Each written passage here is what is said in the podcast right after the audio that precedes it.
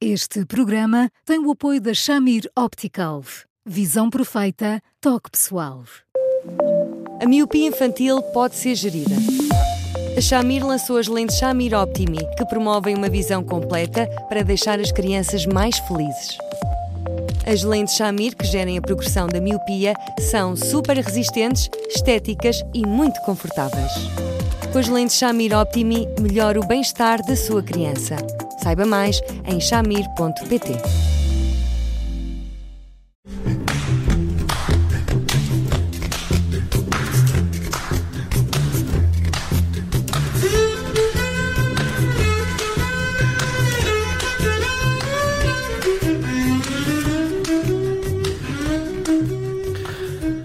Altura para mais um Porque Sim Não é Resposta com o psicólogo Eduardo Sá. Eu sou a Judite França e comigo está o Bruno Vieira Amaral e o tema de hoje vem a propósito de um ouvinte, uh, mas com certeza que muitos podem identificar com esta história, a história de um filho que se sente injustiçado pelos pais porque considera que os pais beneficiam o irmão. Ora, o nosso ouvinte vive com esta sensação permanente de injustiça e a pergunta, Eduardo, olá, boa tarde, é o que é que se pode fazer num caso como este?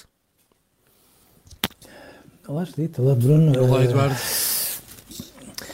A parte da demagogia que todos nós conhecemos a este nível, tu gostas mais do humano do que de mim, é daquelas caneladas absolutamente infalíveis que faz com que uma mãe ou um pai vacilem e fiquem a pensar muito, mas será que é? Será que não é? Onde é que eu terei falhado? Às vezes há, de facto, nas famílias, e este ouvinte já não é propriamente uma criança pequenina e, e não é dada sequer a demagogias, uh, discrepâncias em que a forma como os pais lidam com um dos filhos não tem muito a ver com o modo como lidam com o outro.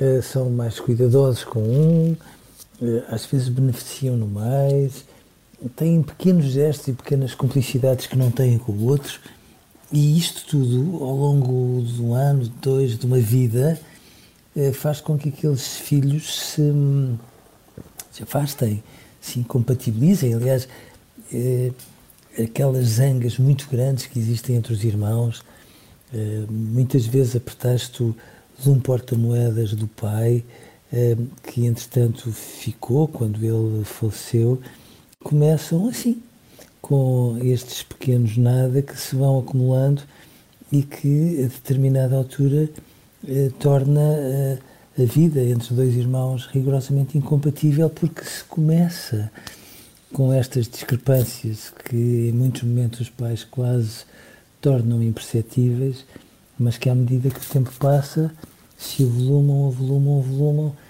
e que ah, às vezes não há argumentos que sejam trazidos aos pais para que eles parem e emendem a mão, porque é isso que faz com que isto se resolva.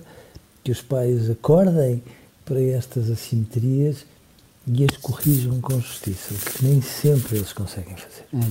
Então, onde é que fica aquela história do uh, eu gosto dos meus filhos todos por igual? que, é, que, é sempre, que é sempre o, argumento de defesa do, dos pais. eu gosto todos por igual, só que há uns mais iguais do que outros. É, exatamente, sabe? Os pais, sem se darem conta, também têm os seus slogans, não é? E esse é um slogan imbatível.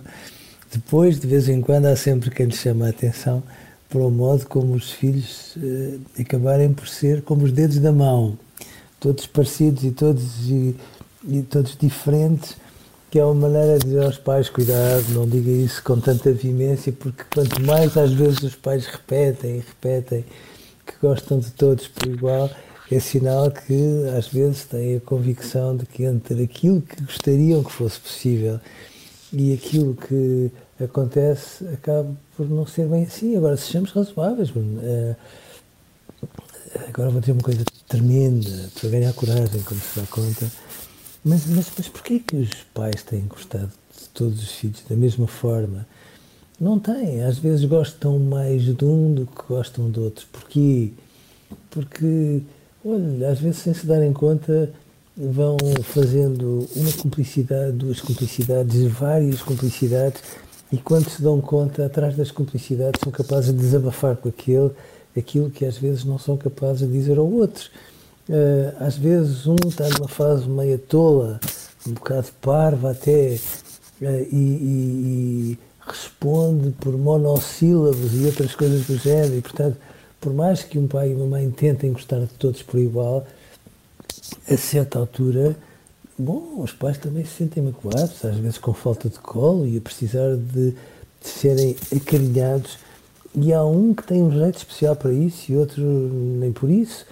E, portanto, é um slogan, porque é fácil a determinada altura nós gostarmos mais de um do que outro. O que é importante é que os pais, quando se estão a dar conta que estão a escorregar para um dos lados, uh, bom, assim tenham ao lado deles quem lhes diga assim, ei, cuidado, porque as coisas estão a ficar desequilibradas. E, de repente, os pais, se tiverem a humildade indispensável que os pais, em regra, têm, uh, ponderam, emendam a mão e vão atrás do prejuízo, como se diz no futebol. Uh, mas não, é um slogan, é só um slogan e não vem, ao, não vem mal ao mundo por ser, uh, sobretudo, um slogan. Mas essa questão do tratamento equitativo nestas questões, enfim, e, e aqui percebe-se que há também uma questão de bens materiais.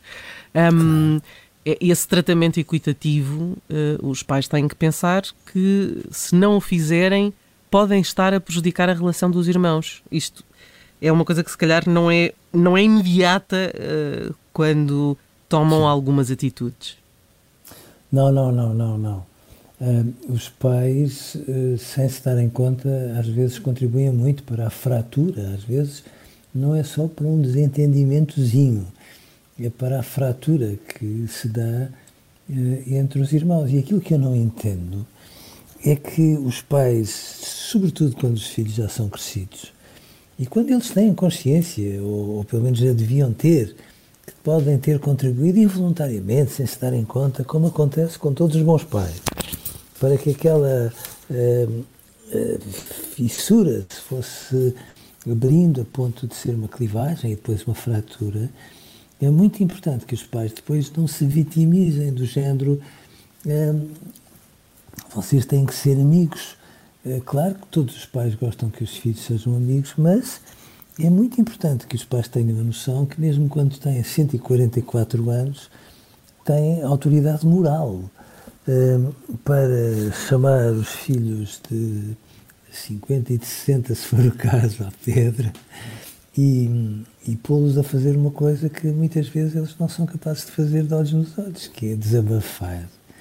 Porque depois ficam enxofrados e depois tomam-se de dores e depois acham que no fundo eh, quando deixam de ser tão atentos em relação a um irmão ou uma irmã, em vez de ficarem, enfim, cheios de vaidade, vão ficando envergonhados por não serem capazes de sair daquele impasse. E quanto maior é a vergonha, mais aparente se torna a arrogância. E, portanto, sim, os pais sejam os filhos, tenham os filhos 3 e 4, 14 e 16, ou tenham 30 ou 40, têm a obrigação de tu, é bom que percebam que não é tudo culpa deles, que fique claro, mas têm a obrigação de ser, de facto, quem congrega a família, quem une os, quem une os filhos e quem, e quem, em nome do bom senso e da bondade, os chama uh, para tudo aquilo que é indispensável que eles percebam e que, às vezes, por mais crescidos que sejam, têm dificuldades em entender. Hum. Eduardo, nesta questão concreta do, do, do auxílio financeiro eh, dos pais, quem é que tem razão? É, é, são aqueles pais que dizem, bem, eu ajudo aquele que precisa, ou aquele filho que diz, bem, eu, eu não tenho culpa do, do meu irmão uh, não precisar mais e de eu não precisar, mas mereço uh, ter o mesmo que os meus pais dêem o mesmo onde é que fica aqui o equilíbrio entre o que é justo, o que já é egoísmo da parte daquele filho que acha que o pai também lhe devia dar quando ajuda o irmão? O equilíbrio fica quando o pai e a mãe são capazes de sentar esses dois filhos e de uma forma madura, uh, bom, e às vezes dura, um, são capazes de dialogar tudo isto e chegar a um entendimento que seja eh, pacífico, mas sobretudo justo entre os irmãos. E aquilo que a mim preocupa não são tanto os gestos dos pais. Os gestos dos pais, no final de contas, não têm essa maldade embrulhada, na maior parte das vezes, terão num ou noutro momento, infelizmente.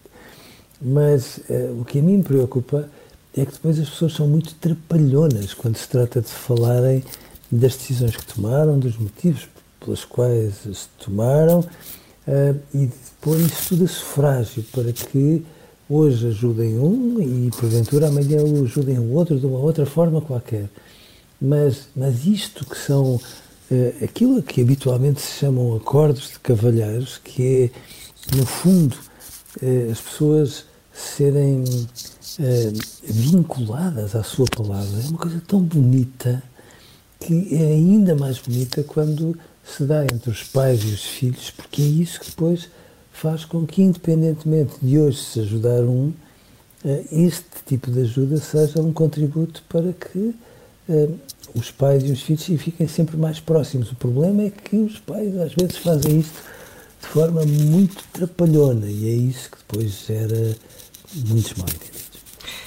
O que esta ouvinte uh, nos pede no final de contas é como tirar esta ideia de sentir um, que está a ser permanentemente injustiçada uh, pelos pais. Acho que dá de barato que as coisas não vão mudar, quer é conseguir a, a viver com isso. É muito difícil, não é, Judito? Eu, eu tenho sempre a ideia que estas coisas eh, não se resolvem com uma conversa, resolvem-se com muitas conversas. E estas conversas é necessário que elas existam. Oh, porque às vezes as coisas começam da forma mais subtil. Às vezes começam com um filho prematuro, eh, pegando nas situações mais banais, que depois eh, sempre foi um bocadinho o menino da mamã, porque a mãe, mesmo que ele tenha 15, 16 anos e seja um matulão, continua a olhar para ele como se tivesse sondas a entrar por todos os orifícios e protege. E quanto mais o protege, mais ele se torna uh, bom ali, reivindicativo em relação às ajudas da mãe. Isto vai num crescendo.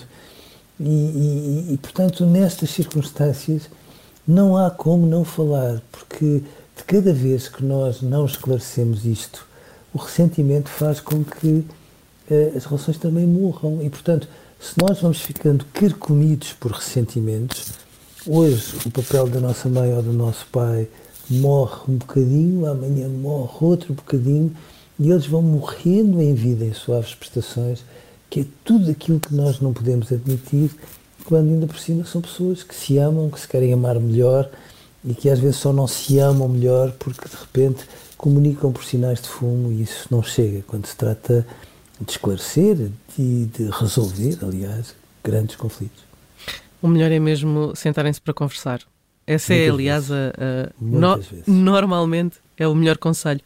Eduardo, estamos aqui amanhã para mais uh, conselhos e para mais uh, sugestões dos nossos ouvintes. Até lá, é sempre possível ouvir-nos em podcast, uh, no site do Observador, nas plataformas habituais e, claro, escreva-nos para eduardosá.observador.pt. Eduardo, um grande abraço, obrigada e até amanhã. Até amanhã, Obrigado, Eduardo. Um grande abraço para os dois e até amanhã.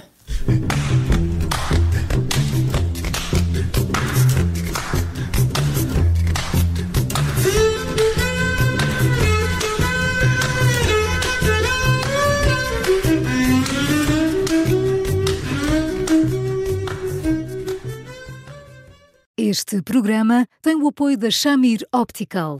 Visão perfeita, toque pessoal.